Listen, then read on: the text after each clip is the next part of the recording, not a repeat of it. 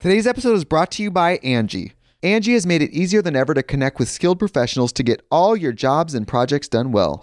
Let me tell you, there's the version of it where you try to do something at home, and then there's a version of it where you have someone help you, you watch them do it the right way, and you go, thank God I didn't try to do that myself.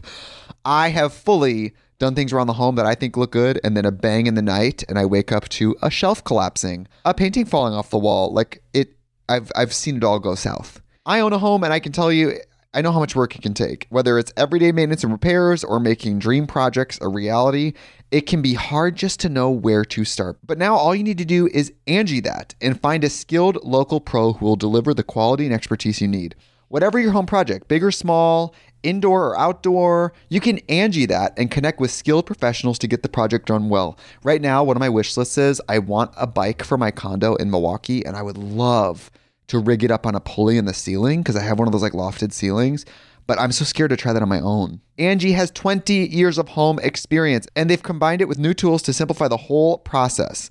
Bring them your project online or with the Angie app. Answer a few questions and Angie can handle the rest from start to finish or help you compare quotes from multiple pros and connect instantly, which means you can take care of any home project in just a few taps. Because when it comes to getting the most out of your home, you can do this when you Angie that. Download the free Angie mobile app today or visit Angie.com. That's A-N-G-I dot com.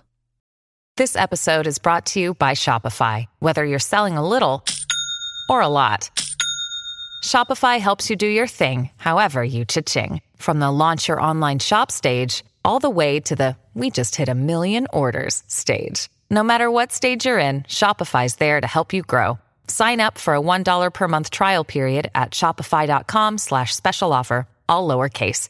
That's shopify.com slash special offer.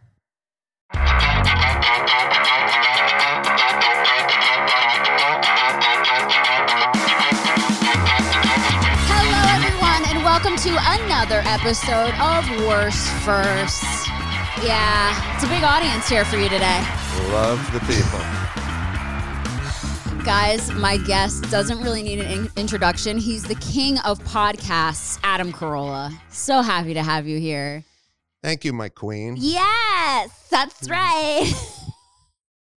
I oh, did your at you. podcast like a week ago. I know. I love it when you're on. I love coming on. I love talking about my an- my anxious, neurotic personality on your podcast. Yes, I see the pool outside that you could easily dip yourself into and have all your anxieties wash away like a baptism.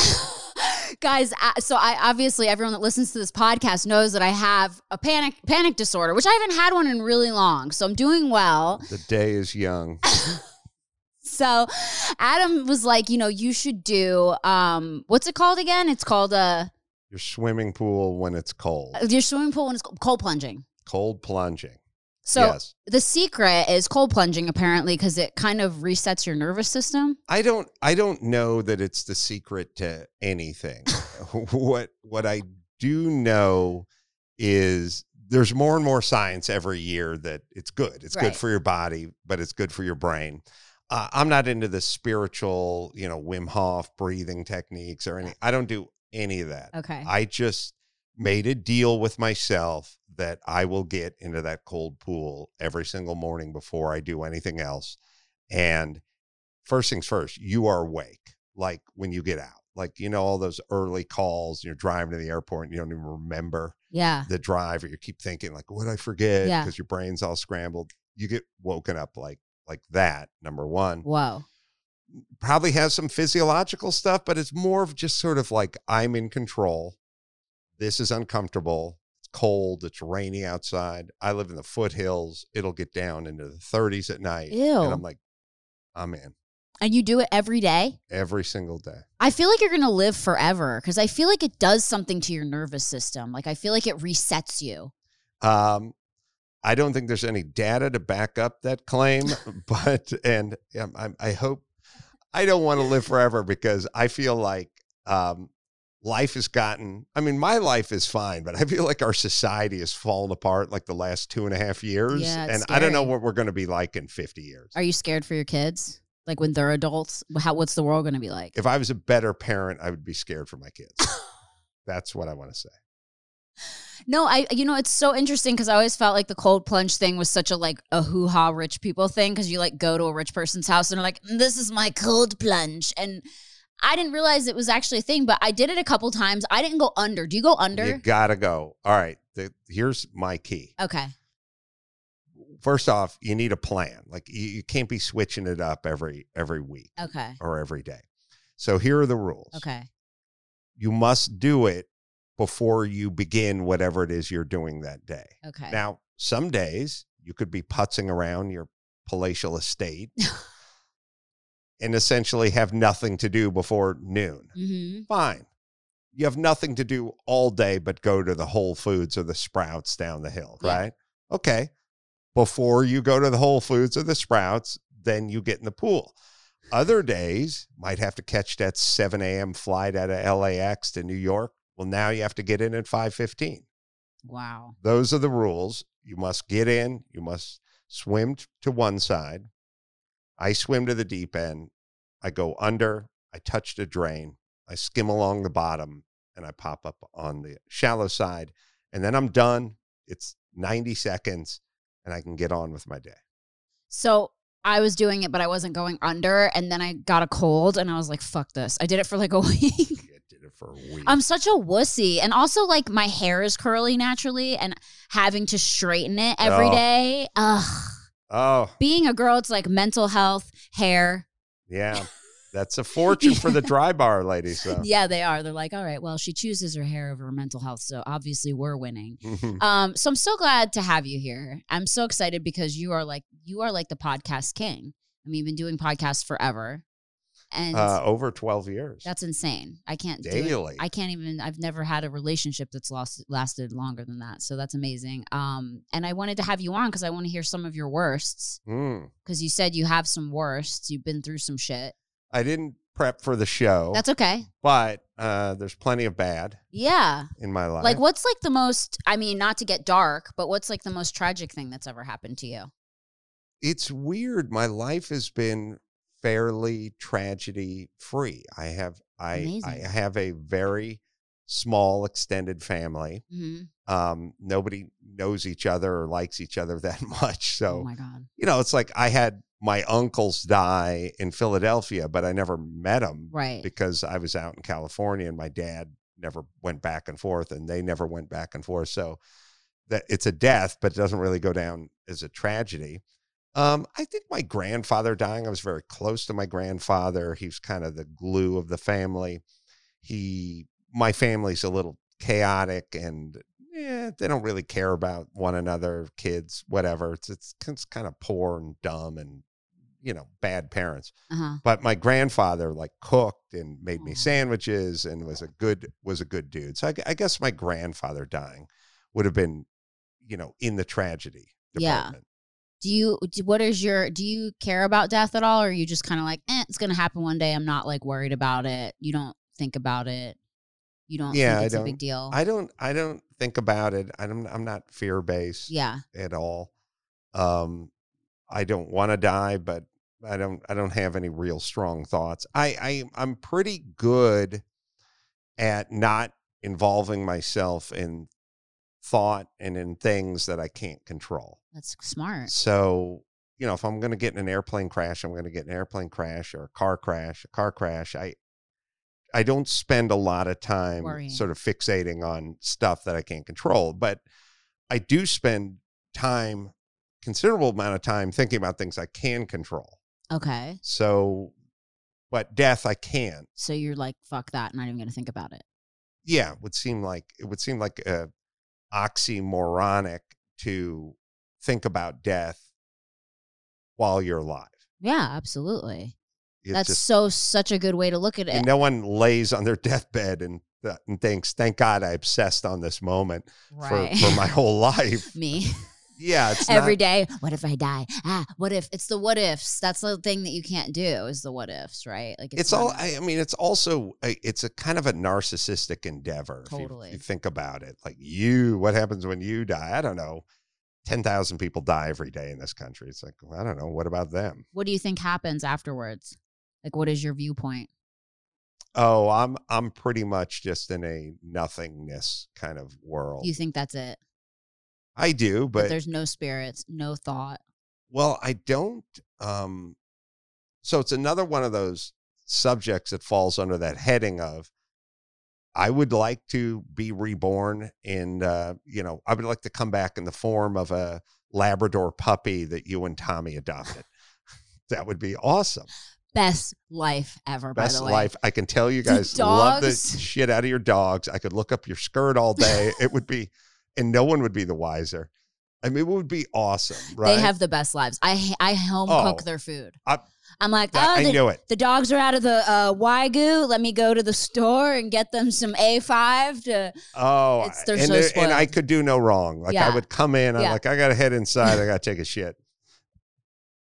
I could do no wrong. It's so true. you guys would love me unconditionally. Teeny just shit on the floor this morning. No problemo. She was in doggy jail for two minutes and then she cried, and I was like, "Don't cry." Yeah, I'll give you those eyes. Yeah, you that's get me right out of the crate. You'd want to come back as a Labrador Retriever. but not like in Mexico. You know, like I want you and Tommy Right. to. I don't want to be like the dog on the border. in Puerto know? Vallarta, just like, or sorry, I'm not even Puerto Vallarta. Tijuana. just Tijuana. That's yeah, no, not the dog that walks sideways. That's No- missing a leg. yeah, not just- that dog. No, just- no, Yeah. your dog. I know, I know. Yeah. But apparently, like I, you know, I'm really into this stuff, and I'm always reading about it. And there's this lady Dolores Cannon who I'm obsessed with. I don't know. Have you ever heard of her? Is she a specialist on the afterlife? She is. Do you think I would hear No, somebody? here? exactly. Right. So you've never heard of her, but anyway, she she has this really interesting theory that we do reincarnate. Okay, Mhm. and obviously we don't remember anything about the reincarnation because otherwise we wouldn't learn. And this whole life is a, a is a learning experience to enrich our souls. Have you ever seen the movie Defending Your Life by Albert Brooks? No, is it so good? I know Albert Brooks is a great director. Well, you know, you and I have a rich history of me begging you to do things and you ignoring my advice. Please, Watch this, this, movie. one, please do. I, I, I think it'll move you. What's it about? Defending your life. It's sort of like Dolores in the sense that what happens after you die? Yeah.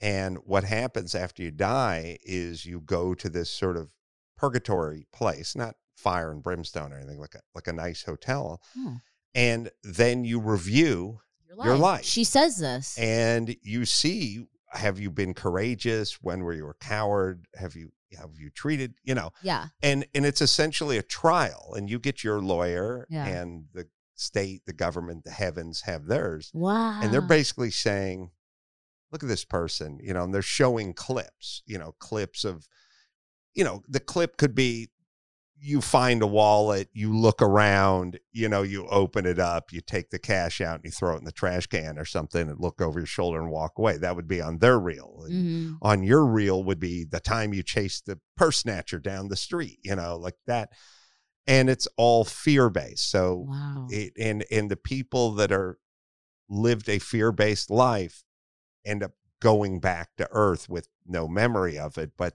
unlike dolores the people that led the exemplary life move on no, she You says get- that. you get to go to heaven your soul gets if your soul is enriched enough. She's she's said this. Maybe she watched this well, movie. she, she Yeah. started saying it after 1991 that means she watched that movie That's insane. I didn't even think about that. I'll have to look when she wrote her first book. But Please. um but yeah, so she says the same thing that if you did more bad than good or whatever, were found to Mhm. be more, you know, like you had more lessons you needed to learn, then you go back and you keep Mhm. going back. And she says there's no hell. So like when people can kill someone or Mhm. do the most horrible shit, you don't go to hell. You just have to come back and relive this and keep going and going and going. And the more horrible things you do, the more times you have to come back. And this is essentially like the the, the worst part.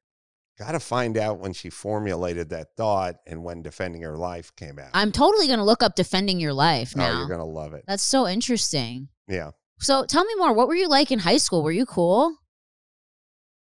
Um, I was a jock. You were Yeah, really, yeah. and you still were like a comedian. I was a weird. I had this weird thing where I grew up in North Hollywood. My parents were poor, and they're really bad parents. They just like, eh, didn't care about their kids, and we just kind of did what they what we did, and they didn't take care of us or you know do whatever it is parents are supposed to do Right. so i had pretty low self-esteem even though i was kind of good at some things and i was uh, i was a good athlete i was Mhm. good at football just sort of naturally when i was a kid i was just i just was better than the other kids Mhm. at, at football and and sometimes kind of the way sports works if you ever have a, you ever watch like kids sports you'll you know when they're nine or ten you'll just see like one or two kids are like a little faster a little more aggressive Yeah. like a little better and the other ones are kind of bumping into each other Yeah.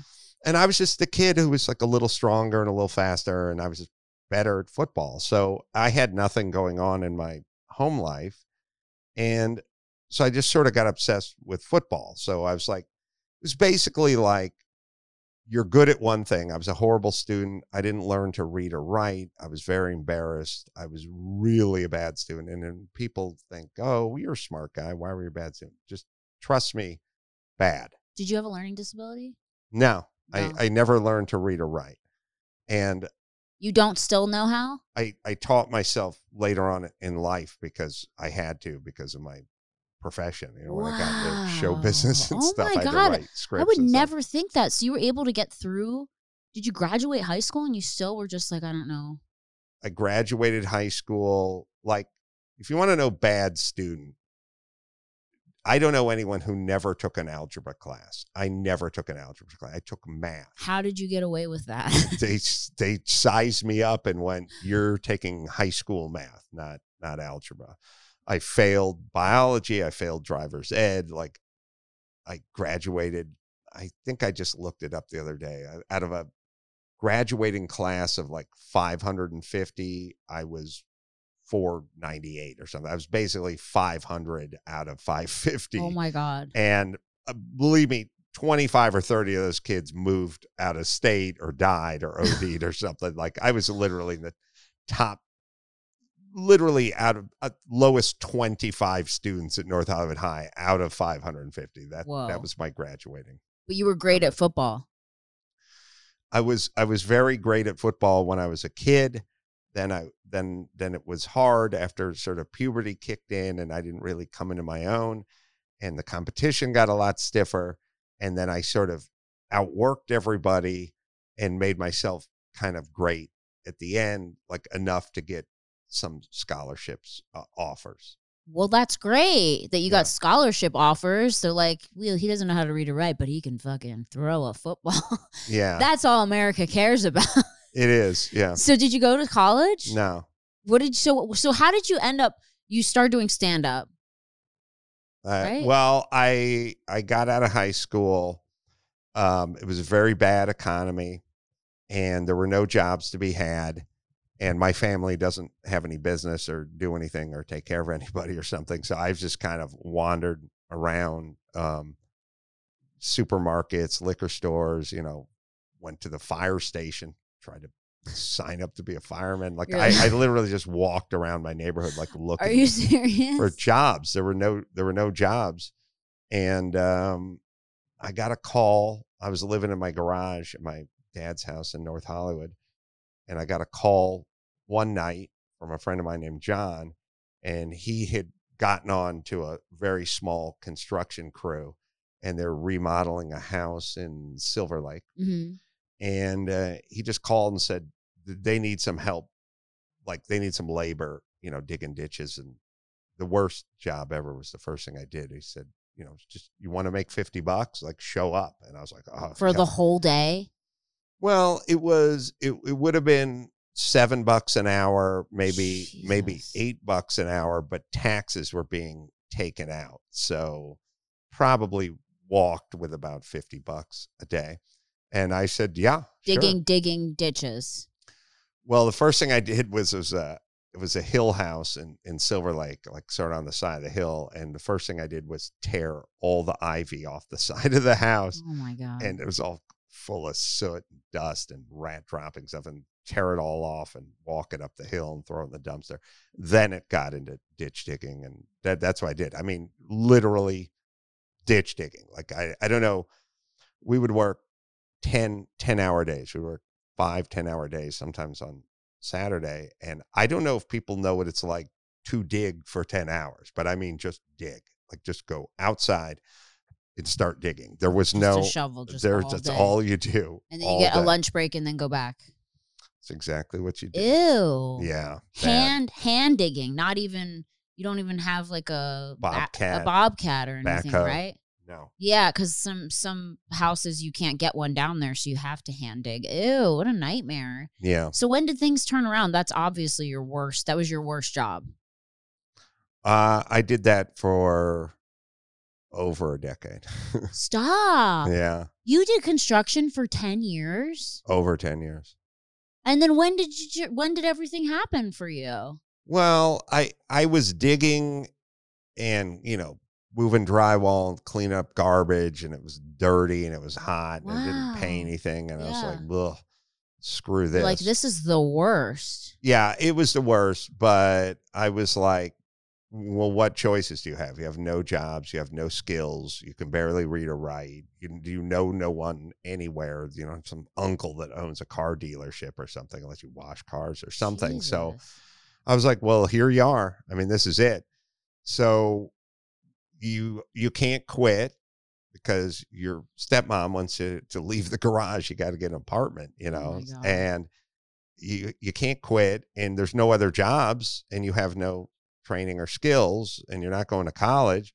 So I just figured I will dig these ditches for as long as I have to, but then I, I will learn carpentry because I would like to get inside the house and like start hanging some doors or something Mhm. and doing some crown molding or something and um and also i can get from you know seven eight bucks an hour to you know 12 bucks an hour if i'm if i'm an apprentice carpenter or 10 bucks an hour or some whatever. So i just said well that's what i got to do so um my boss told me if i bought a pickup truck i was riding a motorcycle if i bought a pickup truck he'd pay me another dollar an hour. So i bought a super beater old Mazda pickup truck and and I and I started buying tools and just started trying to ingratiate myself to the carpenters and trying to help them and Mhm. learn and you know they'd always kind of go like hey go back out and dig you know and I, I just I walked in after about 2 weeks I went and bought myself tool bags you know put I talked to the other carpenters I need a tape measure and a chalk line and a awl with a W and uh waffle end hammer, Vaughan 22 ounce hatchet handled hammer, like whatever. I, I know all the tools. I, Whoa. The guy told me to get speed square, combo square, whatever. I got You it. You just build your own house. I can. That's cool. And I, I like walked in onto the job like on Monday morning. I was like, hey, I got my tool bags. You're like, and- guess who went to Home Depot? yeah. And the, uh, the foreman is like, hey, those are hot. Yeah, nice. Now take them off and go back outside and get in the hole. He's like, have you ever Yeah. seen the movie Holes? That's going to be you today. Right. And that's what it was. But I, I, I worked my way, you know, up the ladder. Okay. So you eventually got to do the inside of the house, yeah, whatever. I, be- I became a carpenter. and then, so when did this whole thing come about with you getting into comedy?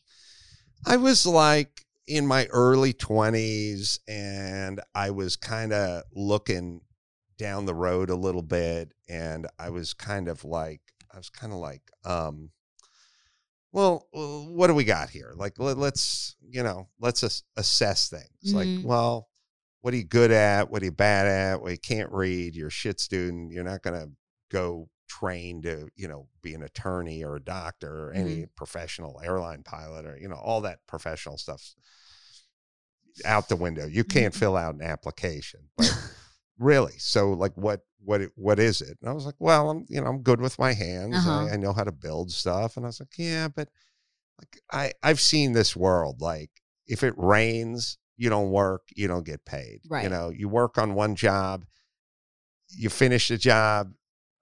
Is there another job? It's not really like having a job. You're kind of nomadic. You have to just travel around from house to house. You get your tools ripped off. You know, you you you you go to the bathroom in a porta potty. You drink out of the hose. You know, you you sit on drywall. You eat on a you know you don't sit in air conditioning. There's no food. There's no there's no anything. So There's you no- really freaking went through it. Like, this is, oh yeah I didn't know you did this for 10 years. Over 10 years. Over 10 years. Yeah. Okay, so you were like, I can't do, I can't be a lawyer, can't be a doctor. So you're like, I can tell some fucking jokes though. Yeah. I, th- I thought, yeah, you know what? I think you're funny. I, I, I don't, just because you're a bad student doesn't make you dumb. It Mhm. just, it just means that's not your thing. Mm-hmm. and I think you're funny. Um, but that's going to take a long time to figure out. I don't, I don't know if you're going to, if anyone's ever going to pay you to tell jokes or Mhm. write funny. You can't write. I mean, you Mhm. don't know how to spell. So how could you be a writer? You're not really. I, I never saw myself as like sitcom material Mhm. or network, whatever. And I was just like, all right. So I, I don't know what it means. I do think I have a sense of humor. So I should start doing something to try to educate myself or to get my skill set up or or to learn the craft Mm-hmm. of it while I'm simultaneously t- feeding myself and housing myself by being a carpenter. Mm-hmm. And I was like, "Um, it's probably going to take a while, but I'll I'll do it Mm-hmm. and I kind of set a loose goal, even though I'm not, I don't normally give myself sort of hard goals, but I was like, I remember when I was thinking about this, I was in my apartment in North Hollywood with, you know, my one bedroom with my two roommates, like sleeping on a futon with my roommate and everything. And I was just like, yeah, you're, I don't know, 22. And I was like, well, by the time you're 30, maybe you could be doing something at 30, you Mhm. know, in the field, something, Mhm. and then not a famous whatever hosting of this or, you know, making buku bucks. It's just like working with people, something creative, Mm-hmm. you know, maybe maybe you work with an ad firm and you're just coming up with funny slogans or something something like that but there would be a bathroom and a lunchroom and you know be kind of normal like you Yeah. could get health insurance and Mm-hmm. you could get a week's paid vacation you know uh, construction there's no paid anything there's Mhm. no paid vacation there's no sick days there's no i mean unless you're in a union but i, I wasn't so Mhm. it's like you could go play a pickup basketball game in the park on a sunday roll your ankle not come in monday morning And that's it. They replace you. yeah, you, you know, they, I mean, like I was a good enough carpenter and worker and stuff that I Mhm. was sought after a little bit, but you wouldn't get paid. Yeah. Like, and you know, you didn't even have to phone in. Like, there Mhm. wasn't a, there wasn't a phone. It wasn't like, hey, I'm not going to make it today. They're like, yeah, No, whatever. It was just like, Yeah. You, you don't- show up you or you didn't- don't. You didn't come in on Monday. You didn't come in on Monday. You don't Right. get paid for Monday. That's that's the way it worked.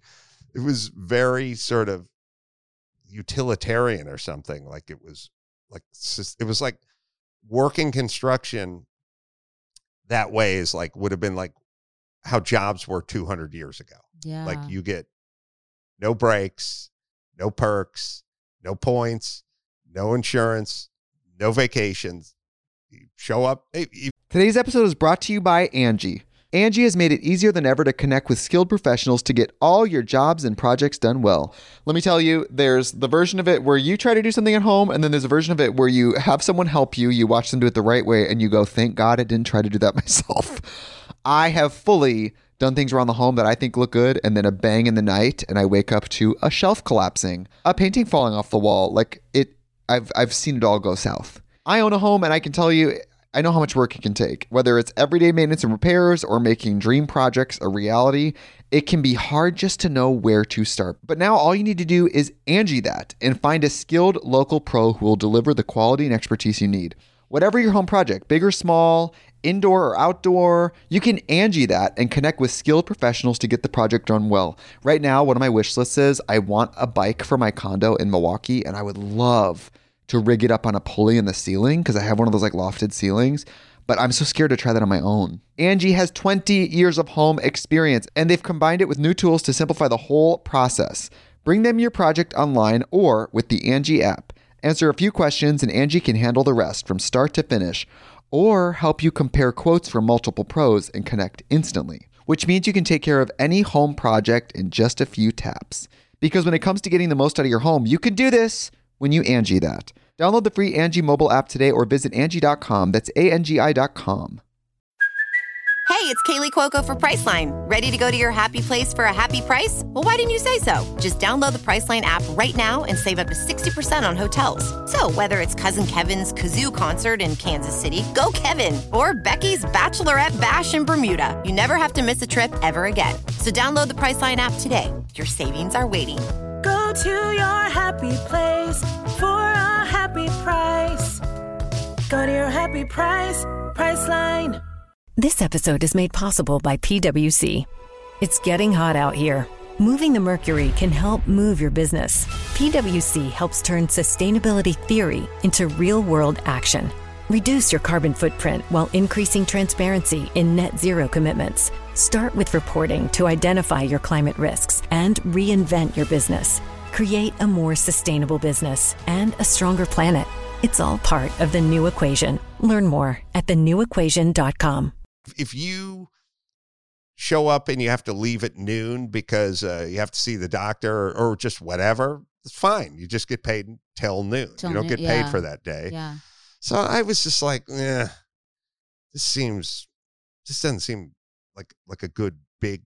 It, it seemed like the kind of thing I could do while I was single, while I was young, when I didn't give a shit. You Mhm. know, I was strong. I, I wasn't worried about anything, roommates and everything else. But I was like, if you're doing this when you're 40, this is gonna be really old.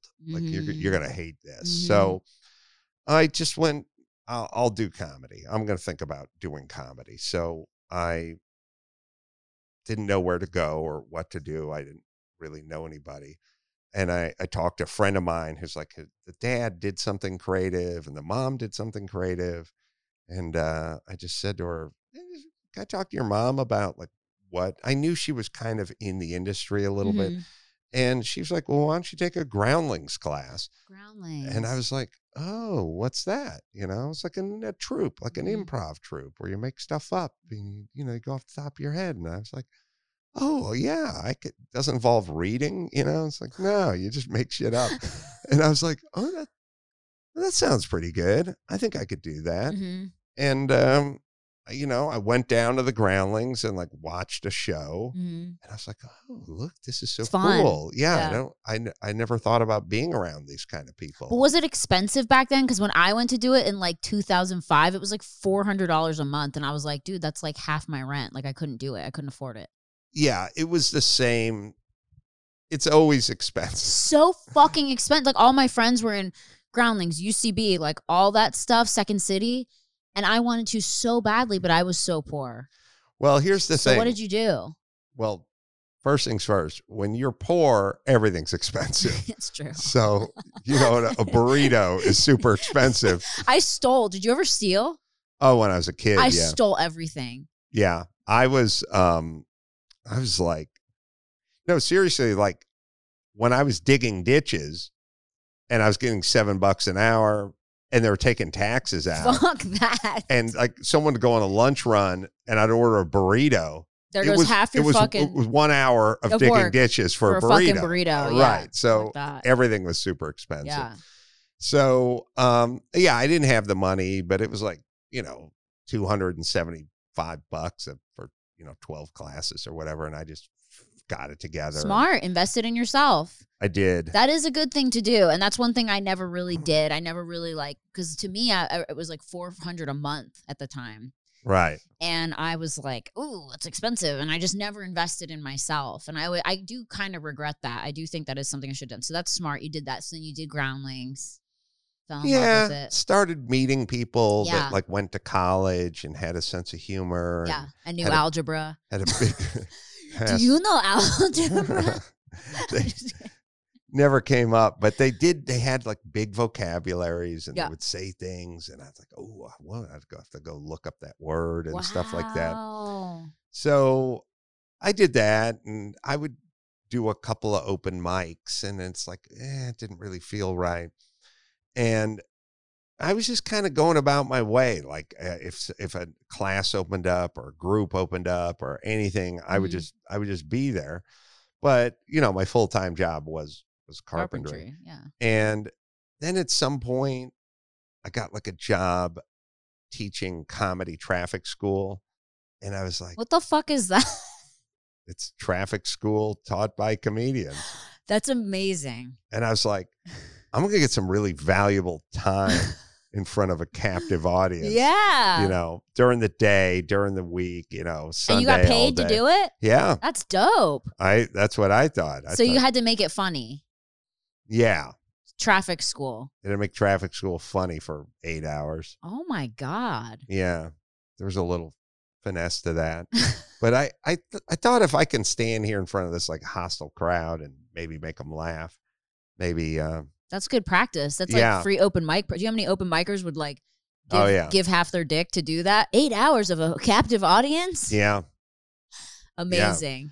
Yeah, I thought I was like hit the big time. And so and then you did that. I did that on weekends, but I was still still a carpenter during the week because I couldn't really support myself teaching traffic school. When did you get your break? um, Like, how old were you? Well, I was coming up on my 30th birthday. That's you know, amazing. I didn't know that. and I made myself kind of the, you know, the promise that I would be doing something by the time I was 30. Uh huh. I always loved radio because I would listen to talk radio all the time. And when I was on a construction site, you know, construction sites are like, I always say construction sites are 15 Mexicans and three white dudes named Mike. and half the guys you work with don't speak English, and the other half are just kind of douchey valley dudes, you know, like, dude, we're going to the river this weekend. You in? Oh. You know, like those dudes, you know. And I was like, I wanted to do funny stuff, Yeah. turn a phrase and make people laugh, and you know, and these guys didn't know the And And be witty, and they were like, "Oh, dude, watch me smash this beer can against my forehead, Uh, yeah. sack," and just Yeah, that was them. and they didn't know about the groundlings or Yeah. improv or any technique or any. Did you say groundhogs? Yeah, Fuck that- those things. I'll bring my rifle over. That's who they were. yeah. And, you know, like I said, every guy was named Steve Yeah. or Tom or Mike. hmm And they're just like dudes from Canoga Park, you know? And and then there was all the Hispanic guys, but didn't really speak a lot of English, you know? So there wasn't a lot, you know, wasn't that stimulating for me. Okay. Um, so I I used to bring my little radio and I would just listen to talk radio. I would just, Mm-hmm. you know, Who were you listening to? Like Howard Stern? Was he? no, not at that time. He wasn't out here at Mhm. the time. At the time, well, first things first, when you do carpentry, the hours on a job site are like 7 a.m. to 4. hmm They all started at 7 a.m. So that means you get into your truck at like 6.15, 6.20, like depending on where it is. I know. I, I can't wake Oh, up till like oh. 1 p.m. Already blows. I know. I got. I had to set an alarm to wake up for this podcast at I- 1 p.m. I, it, I I'm I'm with you, sister.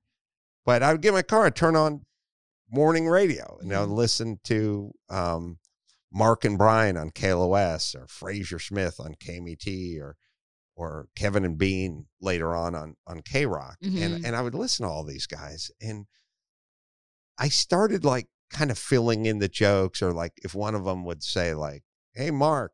uh the you know the Queen of England is coming to uh, L.A. What do you think? I'd, I'd fill in the joke, like I'd see if I could Beat get to, to, the it. joke, Yeah, like yeah. or say something funny, or like or they were interviewing some a porn star or something. Yeah. I'd like come up, and I was kind of like, I think you're faster than these guys are. Yeah. like, I I think you're, but you're never going to get a chance to get in there or meet them, or I don't know where the studio is. I don't even know what it is. Like you, Yeah. you're never going to get a shot at anything.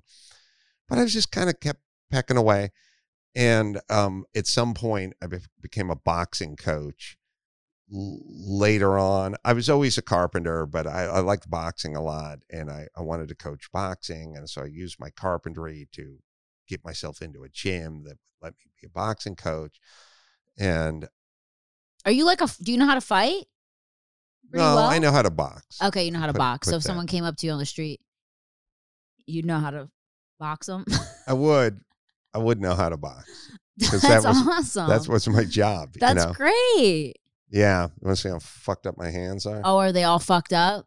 Yeah. At least you don't have a broken nose. Oh shit, your hands are fucked up. Oh, Yeah. you have the Dippenture's contracture. Yeah, um, both of them. Are you going to get that surgery? I'm gonna have to because like my right, my jab hand is like Tommy has it up. too. Oh, from drumming, maybe. from drumming. The uh, guys, a Dippenture's. Um, I, I might be saying it wrong, but it's a French a term. It's I'm saying it probably totally wrong. It's a Dippenture's contracture, Yeah. something French, and it's basically when part of the inside of your palm, usually by your ring finger and pinky finger, Yeah. starts to contract, and it pulls your ring finger down, and it can permanently hold your hand. I got sort of this is as flat as I can get. Oh my god, that's my insane. fingers. Yeah. So basically, what they do is they. Uh, did you have your consultation yet? No, don't tell me. Oh, you don't want to know. I don't it's so painful. Tommy opted not to do it, but right. maybe you'll do it. But anyway, okay. So I want to hear it. So what was your big break? You did the carpentry. You did the groundlings. You did. Now you're a boxing coach. Like when?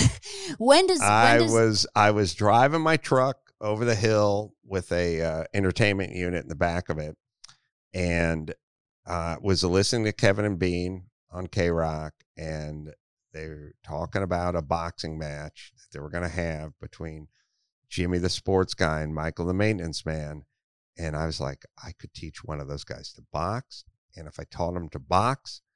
Maybe I could see the studio. Maybe they'd let me come in, you know, interview the boxing coach. I could go. I could. I could somehow get yourself in there. get myself in there. Yeah. And uh, I I would call the radio station and call the radio station. They never returned my calls. I found out where they were, and I just went to the radio station. What's up, stalker? I know, and I couldn't get in the building because I taught an early morning boxing class. Just outside. yeah, it's like a commercial building. I went there at like six thirty in the morning. I couldn't get in. Then I um, thought about you know what else I could do, and I went there the next day when the building opened at eight, and I got in. But then I got up to KROQ on like the ninth floor, but the suite was closed because their business hours are like nine to five. You know, Mm.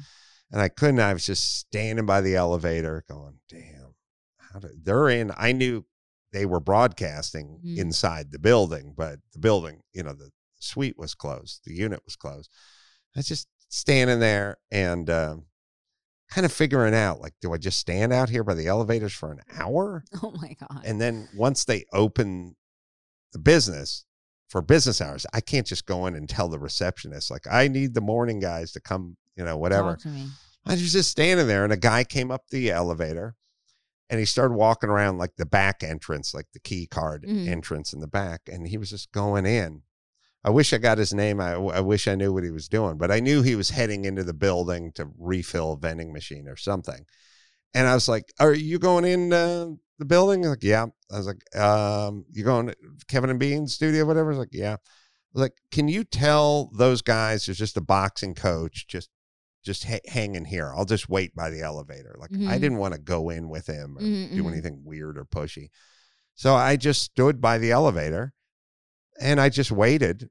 And I didn't know if the guy told anybody or whatever. And then like about 15, 20 minutes later, uh, Jimmy Kimmel just came down the just came down the hall. He was Jimmy the sports guy. And he just came up to me and said, Are you the boxing coach? I said, Yeah. He said, Okay you can uh, you can coach me to box. I said, okay. And Wow. I said, uh, when do you want to start? He's like, how about today? And I was like, oh, okay. Damn, dude. Yeah, I know. This is an amazing story.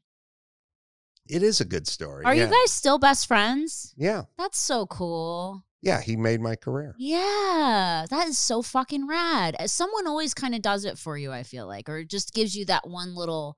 Someone always kind of helps you, but I feel like you did a lot of it yourself because you were very per, you were very perseverant hmm and you saw a way. You created a path for yourself. You were like, okay, so I could do this. I could go this way and get yourself to the studio. You did that. Not a lot of people do that, honestly. Yeah, probably not. they wouldn't. Um, but I did, and I was lucky to meet Jimmy and not Michael, the maintenance man. Dead. Uh, so it was good that I met Jimmy, and then Jimmy was super generous. And once I kind of explained to him like what I did, and you know, and he he worked really hard to get me on the radio, but he didn't really run the place or Right. have a whole lot of juice at the segment. time. Yeah. Yeah, so they weren't necessarily going to listen to him, Right. but he he we worked, I worked, and then we've got me onto the radio. And then you guys created the man show together, right? Yeah, well, once yeah, then we were like, well, we got to do something Yeah. ourselves. You're you like, know? we're a team. yeah, That's so fucking cool. yeah, And you know what's so inspiring about your story is that Mm. it wasn't like, oh, I made it at 18 years old. Like No. you were 30 years old. yeah. And even then, when I was thirty, I, I wasn't really getting paid to do comedy. I was just volunteering, and Yeah. I was still working as a carpenter 'Cause when I was. I'm like age. 34 right now, and I'm like, well, my life's over in Hollywood. Oh, no, as I, didn't- know it, and I'm like, there's no, you know, and I sit here and I'm like, oh man, 34 in Hollywood as a female, I must might as well be Jessica Lange. Like I'm, like, I just feel like, you know what I mean? Like it just feels, yeah. you know, like, I, but it's so inspiring sitting here listening to you tell the story because I didn't know that. I thought you were like 18 years old, you know. Hollywood kid growing up in North Hollywood, you think, oh, you're going to be friends with someone who's automatically like in the business or No, we didn't even. Uh, I mean, I was probably 34 when we, 35 when we began doing the man show. So, so crazy. there's still time for you, Thank you. even though I doubt you're going to come up with a killer show in the next four months. But I'm not. technically, I'm not. I've already tried. technically, there's still time. Thank you. I appreciate that. Yeah. So then it was just And then the rest is history. the rest is history. And so did you slowly just stop coming to the carpentry sites and then all of a sudden the people that you used to do carpentry with were they reaching out to you being like, "Hey man, I heard you on the radio," or like, no, was there none of that cuz there wasn't really cell phones, Uh, right? I yeah, I was working by that time I was freelancing and just working for myself and Mhm. I had a handful of like clients, you know. That's so cool building stuff for them? yeah. for- That's so fucking cool. Do you do stuff in your own house right now? yeah, I do I've done a lot of my own houses and own stuff. That's you so know. cool. Just walk yeah. around with a level all day. Just all right. That needs a little adjustment. I, I my eyeballs will do that. Like, I don't, I is need- so rad. Yeah, I, I'm at a certain point. I, you know, I was kind of like, look, the rough carpentry, the earthquake rehab work, the rough stuff, the foundation stuff, like the Mhm. digging, like it, it's too dirty, it's It's too dirty. whatever. So I got into finished stuff and cabinetry and Mhm. building custom cabinets or beds or units. You know, I just Yeah. built custom shit for people, and um, I would have like Katey Sagal from I love Married Katey Children. Sagal. I would go work on her house all the That time. is crazy. yeah, Was this before the ra- this was before you got on the radio? This was yeah, previous to that. yeah. And building her cabinets or whatever. I'm trying to think. With her, I I think I did a bunch of maybe some garage cabinets. Definitely some problem with a gate she was having to like rebuilt a gate. So you were kind of like a full on handyman. Like you know how to do handyman stuff. Like if I needed to change a light fixture, you'd know how to do that. Or no? I wasn't like repair the toaster oven Okay. guy. I was more like swing the doors, build the fences, build the gates, build Okay. cabinetry. Yeah, I would build More you. woodworking. Yeah, if you wanted a custom bed, I would build you a custom bed. Wow. Yeah, I did That's a few of those.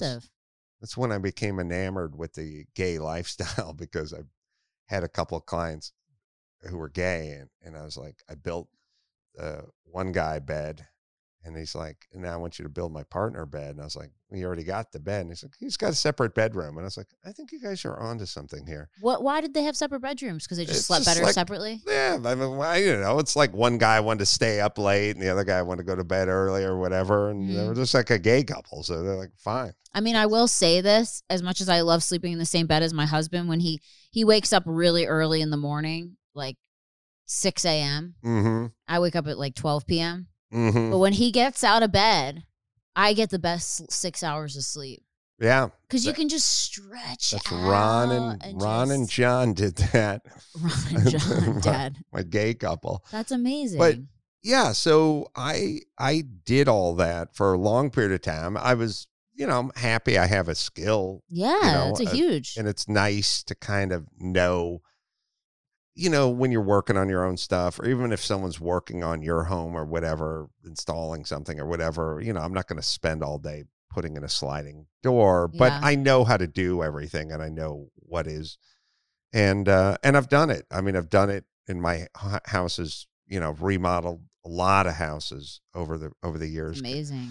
because I always had kind of a passion for it. I just didn't want to do it for a living, you know. And it's really cool to do your own place, but it sucks doing other people's places. Because it's Yeah. not yours. It's like you're It's doing not- all this hard work and making something so beautiful and you, you don't get to keep it. yeah, but do you want my worst day? Yeah, I want your worst day.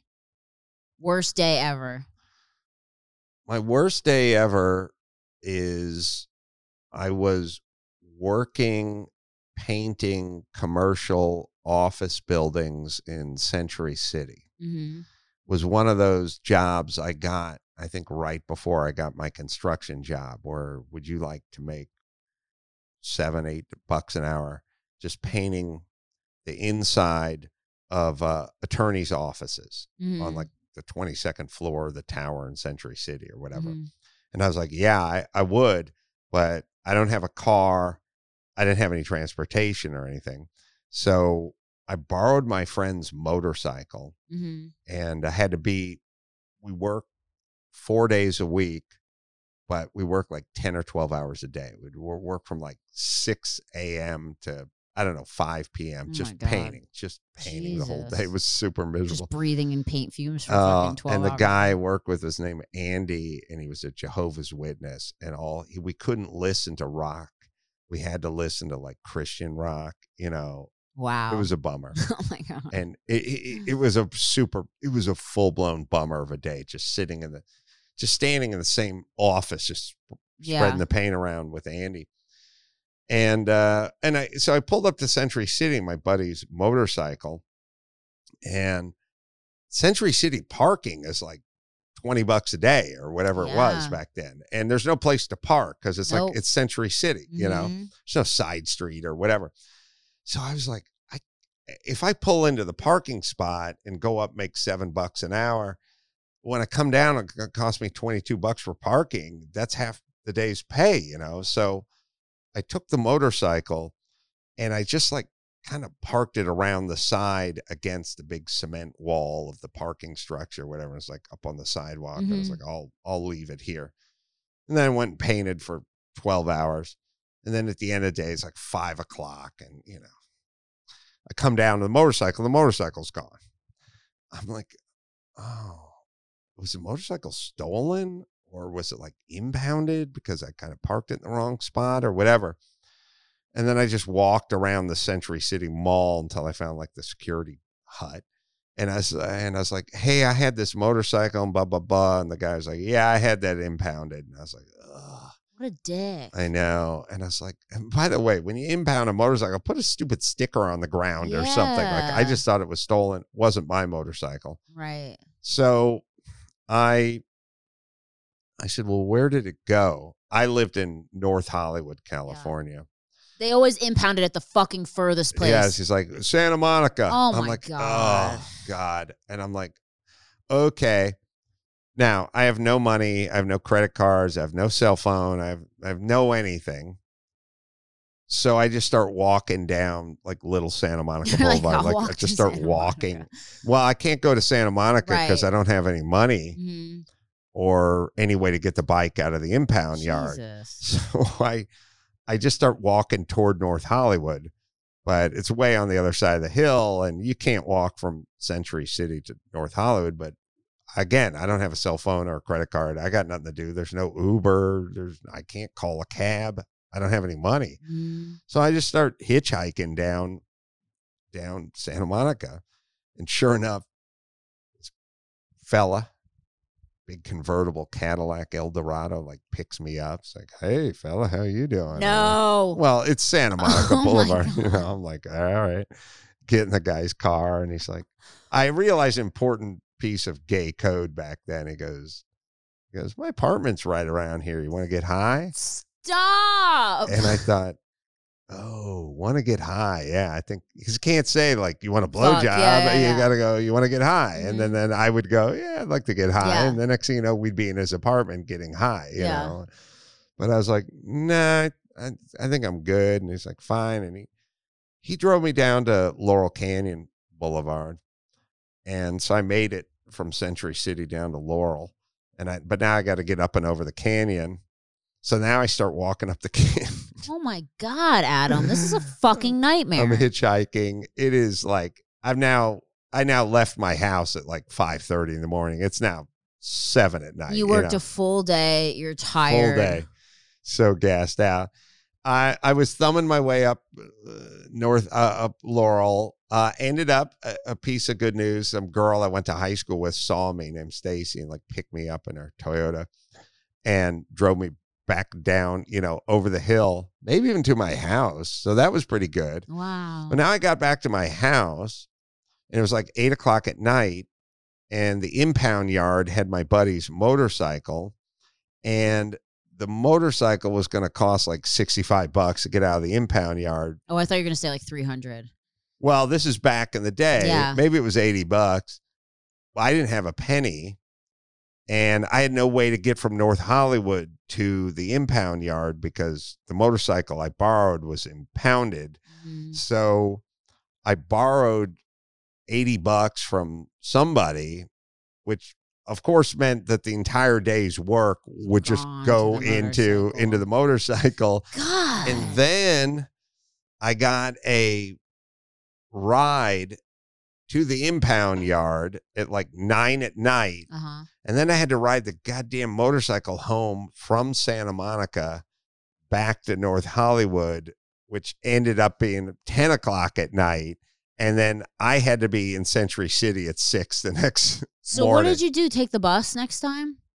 Now, oh God, that is a damn good question. I cannot remember how I got there the the, the next time. You it would take you seven hours to take a bus from North Hollywood to Century Dude, City. this is a fucking nightmare. Ugh. That was, sounds like the worst day ever. It, it certainly it was super long, had a bunch of work in it, bunch of walking and hitchhiking, a bunch of surus because I was like, oh, it's your buddy's motorcycle. Yeah. Like, what if it's fucked up? And he let you use He it. let me use it. You got it impounded. Mix, mixed with this. If you would have paid 20 bucks for parking, you would never be in this position right now. Yeah. But Mixed with that guy who got that motorcycle towed. Like, I want to kill shit. Right. I would have straight up made that feel guy feel so bad. I've been like, do you know how hard I just fucking worked for two dollars an hour, motherfucker? I like, never did any of that. I was I just know. like, the bike's gone. He did it. Thank you. And you didn't. You start could never. walking. You could never call your parents to help you. no, no, they. Why? Um, what did they do?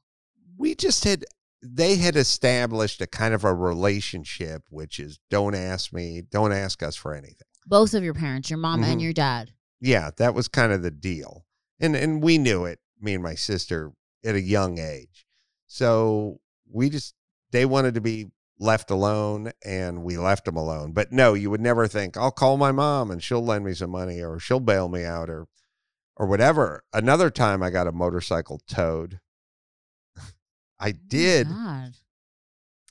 Well, this could even be more miserable. You're like start remembering all this depressing shit. I'm just making. Well, you just you reminded me of my mom because it was a funny thing. I I kind of tried it with my mom. Now my Yeah. mom, I didn't ask her for anything. Are I your didn't know parents she still would- with us or no? Yes, They are both of they're them. super old. God bless you. Yeah, Are they're- you guys cool now? No, not really. I mean, we're not n- uncool. We just we don't have a we never had a relationship. Are you and your sister close? Yeah, Because you had to bond together, right? Because it was kind of like. she ran away when I when I don't know she was like fourteen. or Is she something. older than you? She's a year older. Okay. Yeah, so Do you ever wonder, like, and do you ever ask your parents, like, I don't know if you ever said this to your parents, but like, have you ever like, why did you have us? I'm sure it was a mistake. I if- judging by their behavior, it had to be a mistake. There's no way they could have wanted these things and then treated these things this way. But so glad you're here, though. yeah, See? me too. Oh yeah, I'm fine. For everything. Are you fine? yeah, I mean, I just grew up in this weird world. I with, just can't imagine that because I I don't have a good relationship with my mom. I don't. We're working on it, but my dad raised me, and my dad Mhm. and I are so close. And I used to think all the time, if I didn't have my dad, Mhm. what would I have done? Because I can't imagine having two parents that don't really want you. Well, you get really independent, like Mhm. really fast. You have a little bit of a syndrome where no one's going to take care of you because you go, well, your parents don't take care of you. So why is anyone going to take care of you? So you get this thing where, like, okay, I'll go to this guy's house and like eat dinner, and then I'll go sleep over at my friend's house. Wow, your parents I'll didn't go- even make you dinner.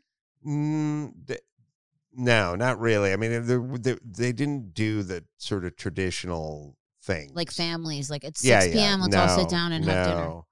No, I always remember that when I would play like basketball with the boys, you know, at the park or whatever, the schoolyard. And at some point, like during the summers, be like six o'clock, and the all the guys I was playing with would be like, "Oh, all right, six o'clock. Yeah, I gotta gotta, go home I gotta dinner." go home and have dinner." Yeah. And then uh, I'd like going like, I'd be like, "Yeah, me too," and then they'd all just leave, and I just sit there going. I, I don't have to go home whenever. I never had to go home. What would happen if you went home and you went up to your mom and you were like, "What's for dinner?"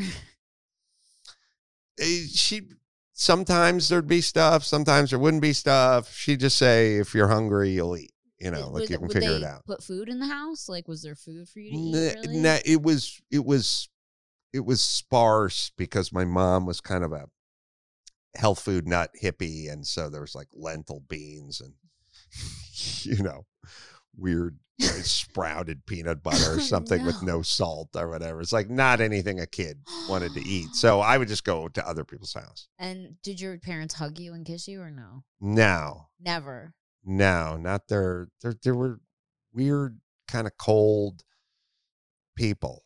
I, they're not not what you'd want in a. You would not wish them upon anybody as a parent. This is unreal to me. Not mean people.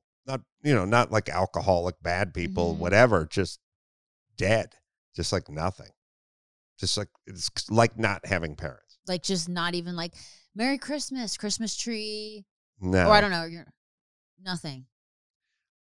Christmas. Just all presents. all the stuff you you think of uh, like a vacations Yeah. or Christmas trees or family outings or whatever. No, very very sparse. Like you know, maybe to go to Sizzler once a year or something. You know, something like that. Just no money, no hugs, no food, no hugs. no nothing.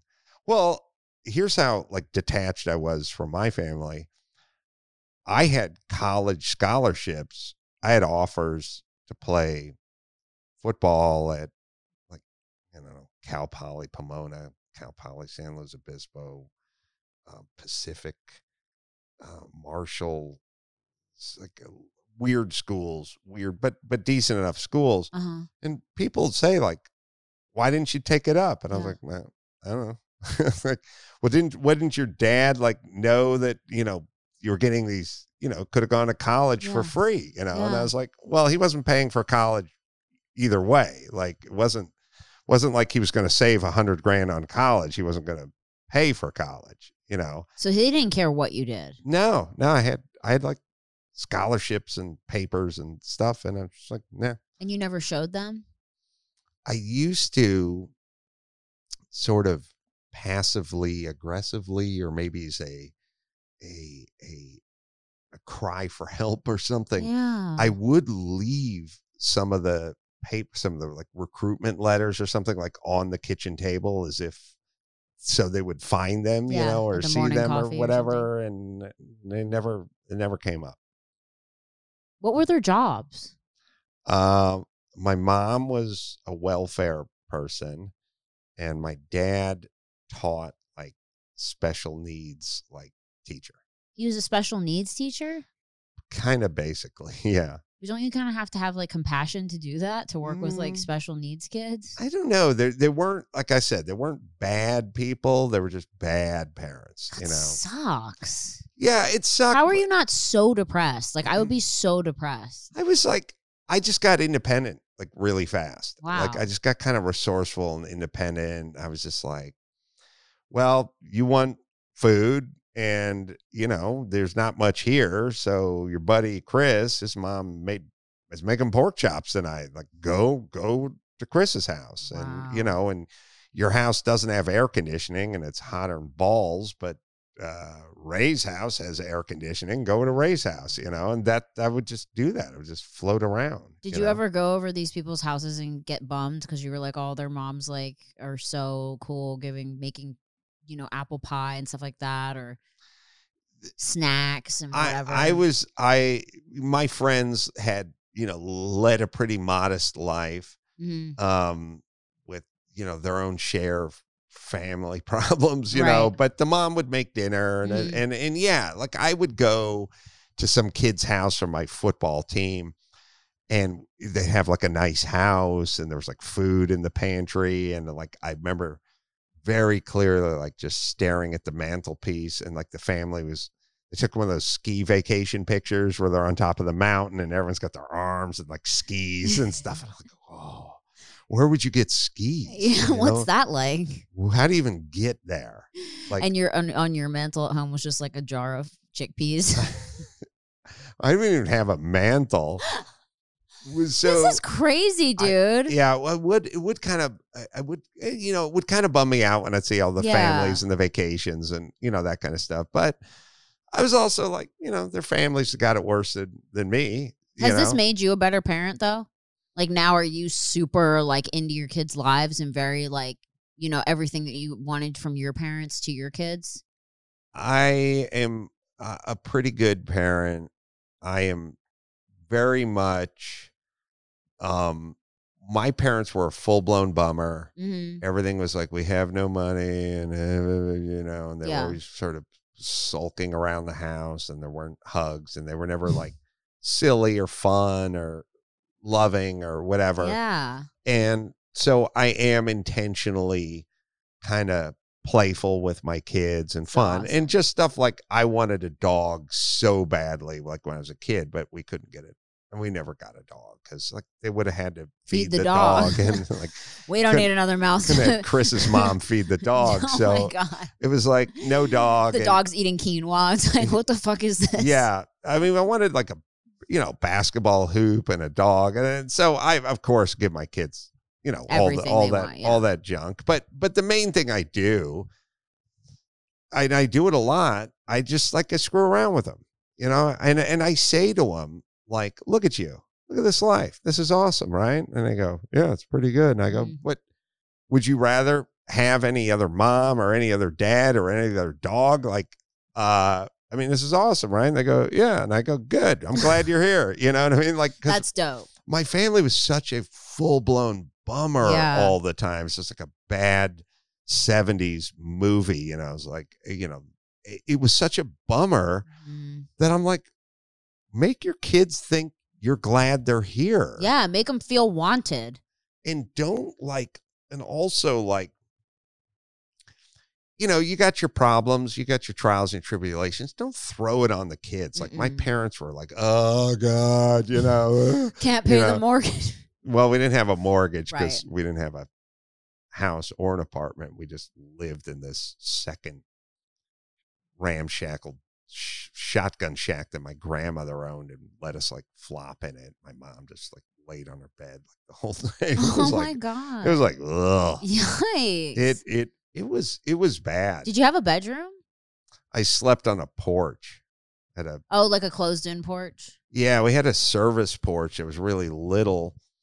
Oh my the god. problem with sleeping on the porch is the hot water heater was on the porch and the washing machine. I slept in the same room that had the we didn't have a clothes dryer because Uh-huh. I was like considered exotic, you know, but wow. we did I did my room was the porch with the washing machine and the and the water heater. Oh, and the meter. The house meter. Oh yeah. The guy who read the meter would have to come into my room. While you're sleeping. no. He molested me. Move over, kid. I gotta No, check. Yeah, he.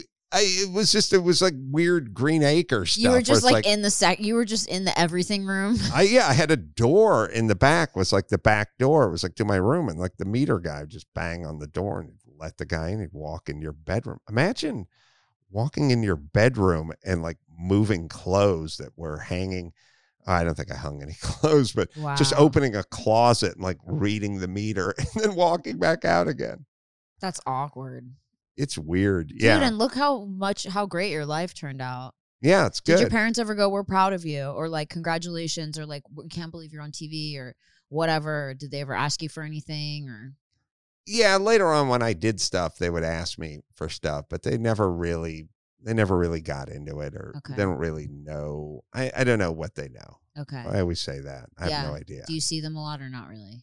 Mm, not really. I mean, I don't, you know, I don't have anything against them Right. per se. It's just like, what are we doing? Yeah. Like, why are we hanging out? Like, Yeah. what, are- what is this based on?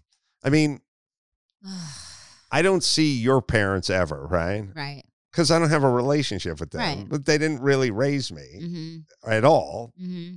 My parents kind of raised me, you know, so like I kind of see them. Yeah. but it's not it's not like there isn't that much to go over you know what Do i you mean ever feel like sometimes, and I think this is so interesting, and I've only like noticed it as I've gotten older, is that like someone can be your parent, but they can be almost like a, a stranger.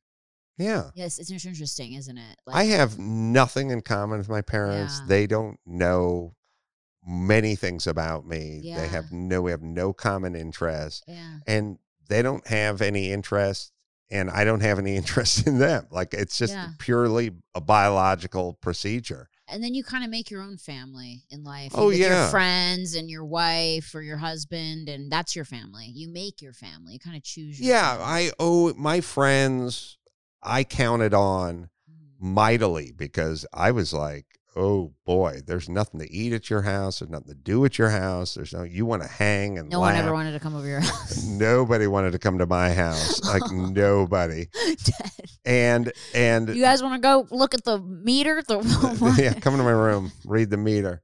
No, they, you know, and also like I wanted to laugh. I want to tell stories. My family, you can't talk to them. They don't laugh. If like, you tried to like tell a joke, they were just like, No, they don't. They have no sense of humor, and they have no. And so, I was like, I, I like cars, I like stuff, I like Mhm. tools, like, and. I would just go to their house and I would use their garages because like their dads had tools and stuff, and I'd fix my bike and stuff. But I would, I would just do everything at everyone else's house, yeah, and then that was my family, like my my friends, and then you get older, and it's kind of weird because your parents are kind of like, hey, you know, what about it? You know what I mean? Like, why don't you visit more? And it's kind of like, well, what are we, yeah, what are we talking about? yeah. And then people kind of go, well, you should just do it anyway. And I'm kind of like, But why? well, my thing is, I, I mean, my if they thing is like, great to tha- you. that's that's something they established a long Yeah. time ago, Yeah, and that's you know, and it, and it's fine. it's so funny. I'm like I said, I'm so close with my dad, and and we talk every day. And my mom and I are working on our relationship. But it's so interesting to me because I have so many friends that are similar to you, where the one of their parents was just kind of like like want nothing to do with their kids, and Mm-hmm. then they get older and they're like, well, you don't care about me, and it's like, well. You didn't it- care about me when I was younger, so what? What's the you know? it's earned, man. Yeah, you set the tone, right? Well, honestly, like I think I think to myself all the time, like if my kids, when they became adults, if they thought of me like I think of my parents, I would fucking kill myself. I know I that's so sad. I they mean, just- definitely don't think that way of you, and they definitely well, won't. if they do, it'll be on them because Yeah, I will be like, able to I provide everything. countless receipts and photographs and uh, God, what about this trip? Like, what about this See this basketball net? Yeah, yeah, yeah, yeah, yeah. that's the time we went backstage at the acoustic Christmas or yeah, whatever the hell. Yeah, exactly. Right. Yeah. Yes. Aw, dude, I've loved having you here. Yeah, this, This, is was such a great talk. We went over an hour. Wow. You're so amazing. I'm I'm so glad to know your story. This is your I'm true real When's- life story. This is coming out in three weeks. I'm gonna go jump in your bed and I'm gonna put the comforter over me and I'm gonna wait for Tommy to come back from golfing. dead. He'd be like, "What the fuck?" And I'm just gonna wait. And look, if he doesn't go to bed until later or he doesn't go in the bedroom at all, I'm so. I'm just gonna lay there until it. he comes back. And then I'm gonna surprise him when he comes in. Okay. Just here for hours. Maybe he doesn't come back well, no. Maybe he comes back and wants to take a shower. Oh my in which case, I would surprise him then. But if he wants to do his cooking and you know watch his shows and then come in, you know, several hours, I will just be there. Dead. Just be laying there, have the blanket over my head. you I don't want to go in our bed. I will. I'm fine. I you slept. might need a, a a shot after you get I slept on a service porch, and then I my next room was a garage, and my other room was a attic. So I I can make. I'll make it. Dead. Oh my god, I've loved having you here. Okay, so you're on tour right now. Where can everyone go see you? Oh, you go to adamcarolla.com. AdamCarolla.com. You'll find all the All the information. You know, he has his everything. podcast. He's touring. Follow him on Instagram. Give him that Instagram love. If anyone's you know related to this podcast, go let him know you're related. Leave a nice comment. Give him the hugs he didn't get as a kid. Yeah. Dead. Virtual hugs. Virtual hug. I love it. And guys, thank you so much for tuning in. I will see all of you next week, hopefully, on another episode of Worst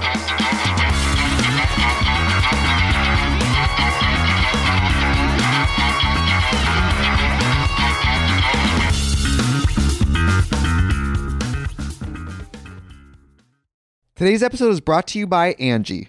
Angie has made it easier than ever to connect with skilled professionals to get all your jobs and projects done well. Let me tell you, there's the version of it where you try to do something at home, and then there's a version of it where you have someone help you, you watch them do it the right way, and you go, thank God I didn't try to do that myself. I have fully done things around the home that I think look good, and then a bang in the night, and I wake up to a shelf collapsing, a painting falling off the wall. Like it, I've I've seen it all go south. I own a home, and I can tell you, I know how much work it can take. Whether it's everyday maintenance and repairs or making dream projects a reality, it can be hard just to know where to start. But now all you need to do is Angie that and find a skilled local pro who will deliver the quality and expertise you need. Whatever your home project, big or small, indoor or outdoor, you can Angie that and connect with skilled professionals to get the project done well. Right now, one of my wish lists is I want a bike for my condo in Milwaukee, and I would love to rig it up on a pulley in the ceiling because I have one of those like lofted ceilings. But I'm so scared to try that on my own. Angie has 20 years of home experience and they've combined it with new tools to simplify the whole process. Bring them your project online or with the Angie app. Answer a few questions and Angie can handle the rest from start to finish or help you compare quotes from multiple pros and connect instantly, which means you can take care of any home project in just a few taps. Because when it comes to getting the most out of your home, you can do this when you Angie that. Download the free Angie mobile app today or visit Angie.com. That's A-N-G-I dot com. So I, I know you've got a lot going on, but remember, I'm here for you. So bother me when no one's listening because I will. Bother me when it feels like it won't get better because it can. Bother me because you're never a bother. Whether it's a low point or a crisis, get help for yourself or a friend. Learn more at neverabother.org or call or text 988, available 24 7.